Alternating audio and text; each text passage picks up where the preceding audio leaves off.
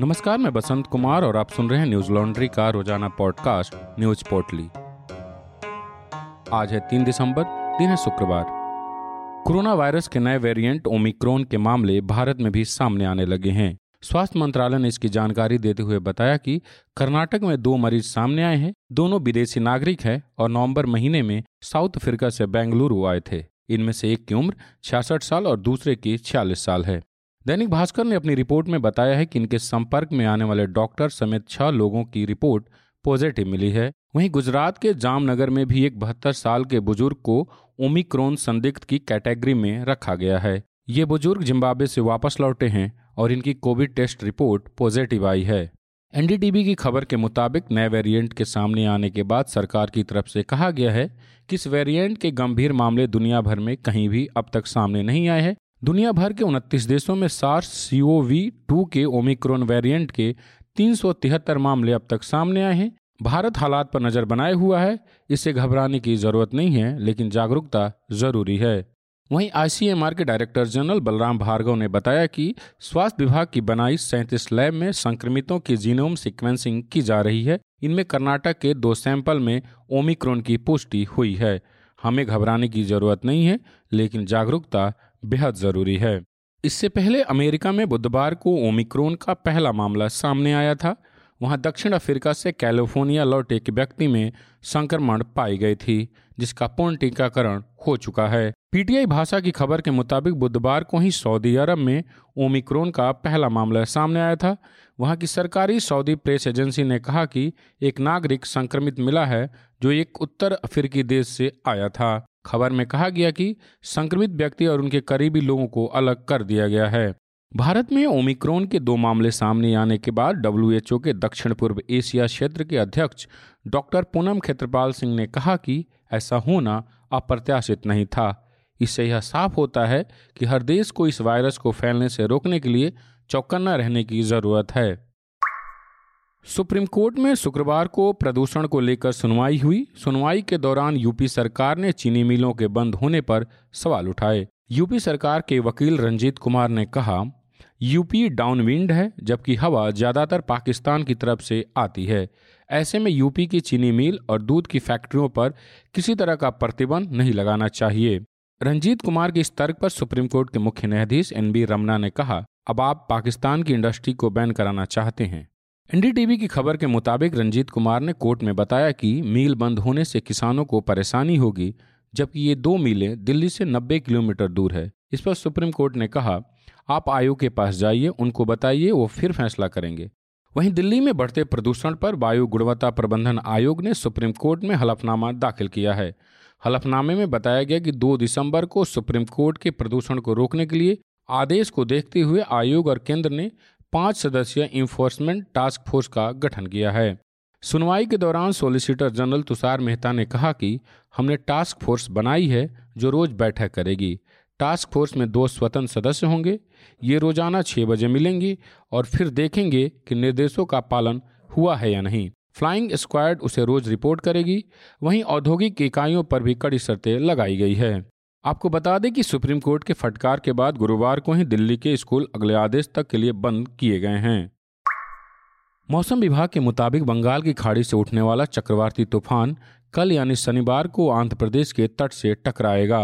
तूफ़ान को ध्यान में रखते हुए आंध्र प्रदेश, ओडिशा, पश्चिम बंगाल में हाई अलर्ट जारी कर दिया गया है। इन राज्यों में आपदा प्रबंधन की टीमों की तैनाती कर दी गई है और रेलवे ने भी अलर्ट जारी करते हुए पंचानवे ट्रेनों का परिचालन रद्द कर दिया है। विशेषकर दक्षिण पूर्वी रेलवे, रांची रेल मंडल में आने जाने वाली पाँच ट्रेनों को रेलवे प्रशासन ने रद्द करने की घोषणा की है। इनमें वे ट्रेन शामिल है जो समुद्री तटीय इलाकों को जोड़ती है।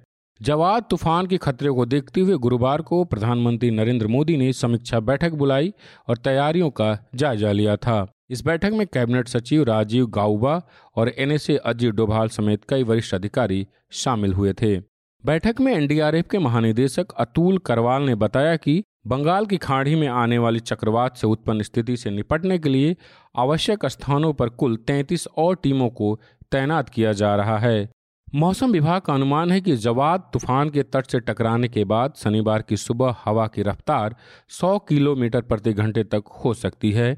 इससे आंध्र प्रदेश, ओडिशा और पश्चिम बंगाल के तटीय जिलों में भारी बारिश होने की आशंका है। ओडिशा के चार ज़िले, गजपति, गंजम, पुरी और जगत सिंहपुर में रेड अलर्ट जारी कर दिया गया है, जबकि और बाकी के सात जिलों, केंद्रपाड़ा, कटक, खोर्दा, नयागढ़, कंधमाल, रायगढ़ा, कोरापुटी ज़िले में ऑरेंज अलर्ट जारी किया गया है। तूफ़ान के बाद की स्थिति से निपटने के लिए भारतीय तटरक्षक बल और नौसेना के जहाज़ और हेलीकॉप्टर हैं। हालात को देखते हुए आवश्यकता पड़ने पर थल सेना और वायुसेना की भी मदद ली जाएगी। शुक्रवार को पंजाबी गायक सिद्धू मूसेवाला कांग्रेस पार्टी में शामिल हो गए। मूसेवाला ने पंजाब के मुख्यमंत्री चरणजीत सिंह चन्नी और कांग्रेस प्रदेश अध्यक्ष नवजोत सिंह सिद्धू की उपस्थिति में पार्टी की सदस्यता ली। मूसेवाला का असली नाम सिंह है। मूसेवाला किसान आंदोलन के दौरान खुलकर किसानों के पक्ष में बोलते नज़र आए थे। आंदोलन के शुरुआती दिनों में उन्होंने टिकरी बॉर्डर पहुंचकर कहा था कि किसान वो ताकत है जो नाइंसाफी के सामने कभी नहीं झुक सकती और जिस आंदोलन में पंजाब के किसान शामिल हो, उसके असफल होने का सवाल ही पैदा नहीं होता। पीटीआई की खबर के मुताबिक कांग्रेस प्रदेश अध्यक्ष नवजोत सिंह सिद्धू ने मूसेवाला को युवा प्रतीक और एक अंतर्राष्ट्रीय हस्ती बताते हुए कहा कि सिद्धू मूसेवाला हमारे परिवार में शामिल हो रहे हैं। वहीं सीएम चन्नी ने मूसेवाला को लेकर कहा कि अपनी कड़ी मेहनत से एक बड़े कलाकार बने और अपने गीतों से लाखों लोगों का दिल जीता। इस दौरान मूसेवाला ने कहा कि कांग्रेस में शामिल होने की एक वजह पंजाबियों की आवाज़ उठाना भी है।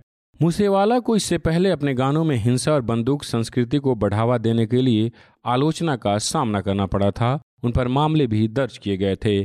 टीवी नाइन की रिपोर्ट्स के मुताबिक मूसेवाला को अपने गीत बाई बाई में मुर्गे की लड़ाई के साथ साथ हथियारों का प्रदर्शन कर हिंसा को बढ़ावा देने के कारण उनके खिलाफ चंडीगढ़ पुलिस में शिकायत की गई थी। वहीं इनके गीत संजू में हथियारों के इस्तेमाल का महिमा मंडन किया गया था। इस गाने में मूसेवाला ने खुद को संजय दत्त के मुकाबले का बताया था। वहीं सुरक्षा में तैनात पुलिस कर्मचारियों की एक सैंतालीस से फायरिंग करने का एक वीडियो वायरल होने के बाद भी मूसेवाला विवादों में फंस चुके हैं। इन तमाम आरोपों को लेकर जब नवजोत सिंह सिद्धू से सवाल किया गया तो उन्होंने कहा, मामला अभी अदालत में है और इस पर अभी कोई कमेंट नहीं किया जा सकता है। अफ़गानिस्तान के पूर्व राष्ट्रपति हामिद करजई ने तालिबान को अपना भाई बताते हुए उनके साथ काम करने की इच्छा ज़ाहिर की है। बीबीसी की खबर के मुताबिक हामिद करजई ने कहा, यह हमारा देश है, हम इस मिट्टी के संतान हैं, हम इसे नहीं छोड़ना चाहिए। यहाँ रहकर इसे बेहतर बनाना चाहिए। मैं अफ़गानिस्तान से जाने वाले हर अफगान शख्स से वापस आने और देश का निर्माण करने की अपील करूँगा। बीबीसी की यालदा हाकिम को दिए इंटरव्यू में करजई ने कहा, सभी अफगान लोगों ने परेशानी झेली है तालिबान से लड़ाई के नाम पर विदेशी शक्तियों ने यहाँ बम बरसाए, गाँव में बम बरसाए, बच्चे मारे गए, परिवार बर्बाद हो गए, आखिर एक अफगान ही परेशानी झेल रहा है।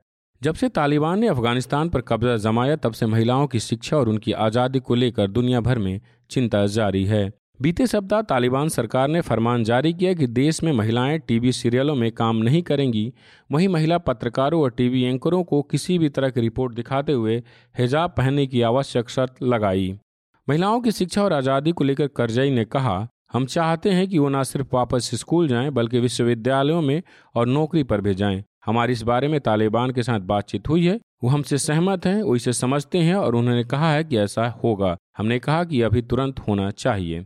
तालिबान सरकार को कई देशों ने अपना सहयोग बंद कर दिया है। इसको लेकर बीबीसी से बात करते हुए हामिद करजई ने कहा, अमेरिका और उनके सहयोगियों को अफ़गानिस्तान की मदद के लिए आगे आना चाहिए। तालिबान के साथ काम करना होगा क्योंकि वो आज सरकार में है। सुधार और एक बेहतर अफ़गानिस्तान के लिए काम करना होगा। न्यूज़ लॉन्ड्री किसी से विज्ञापन नहीं लेता, न ही सरकार से और न ही कॉरपोरेट से। हम आपकी यानी अपने पाठकों के सहयोग से काम करते हैं। जिस कारण जमीनी हकीकत बिना किसी दबाव के अपने मूल रूप में आप तक पहुँचती है। चाहे कोरोना काल हो या किसान आंदोलन, चाहे हाथरस का मामला हो या महाराष्ट्र में आई बाढ़, हर समय न्यूज़ लॉन्ड्री ने आपको जमीनी हकीकत से रूबरू कराया। तो न्यूज़ लॉन्ड्री को अपना सहयोग दें और गर्व से कहें, मेरे खर्च पर आज़ाद है खबरें। आज बस इतना ही। आपका दिन शुभ हो। नमस्कार। न्यूज़ लॉन्ड्री के सभी पॉडकास्ट ट्विटर आई और दूसरे पॉडकास्ट प्लेटफॉर्म पे उपलब्ध हैं। खबरों को विज्ञापन के दबाव से आज़ाद रखें। न्यूज़ लॉन्ड्री को सब्सक्राइब करें।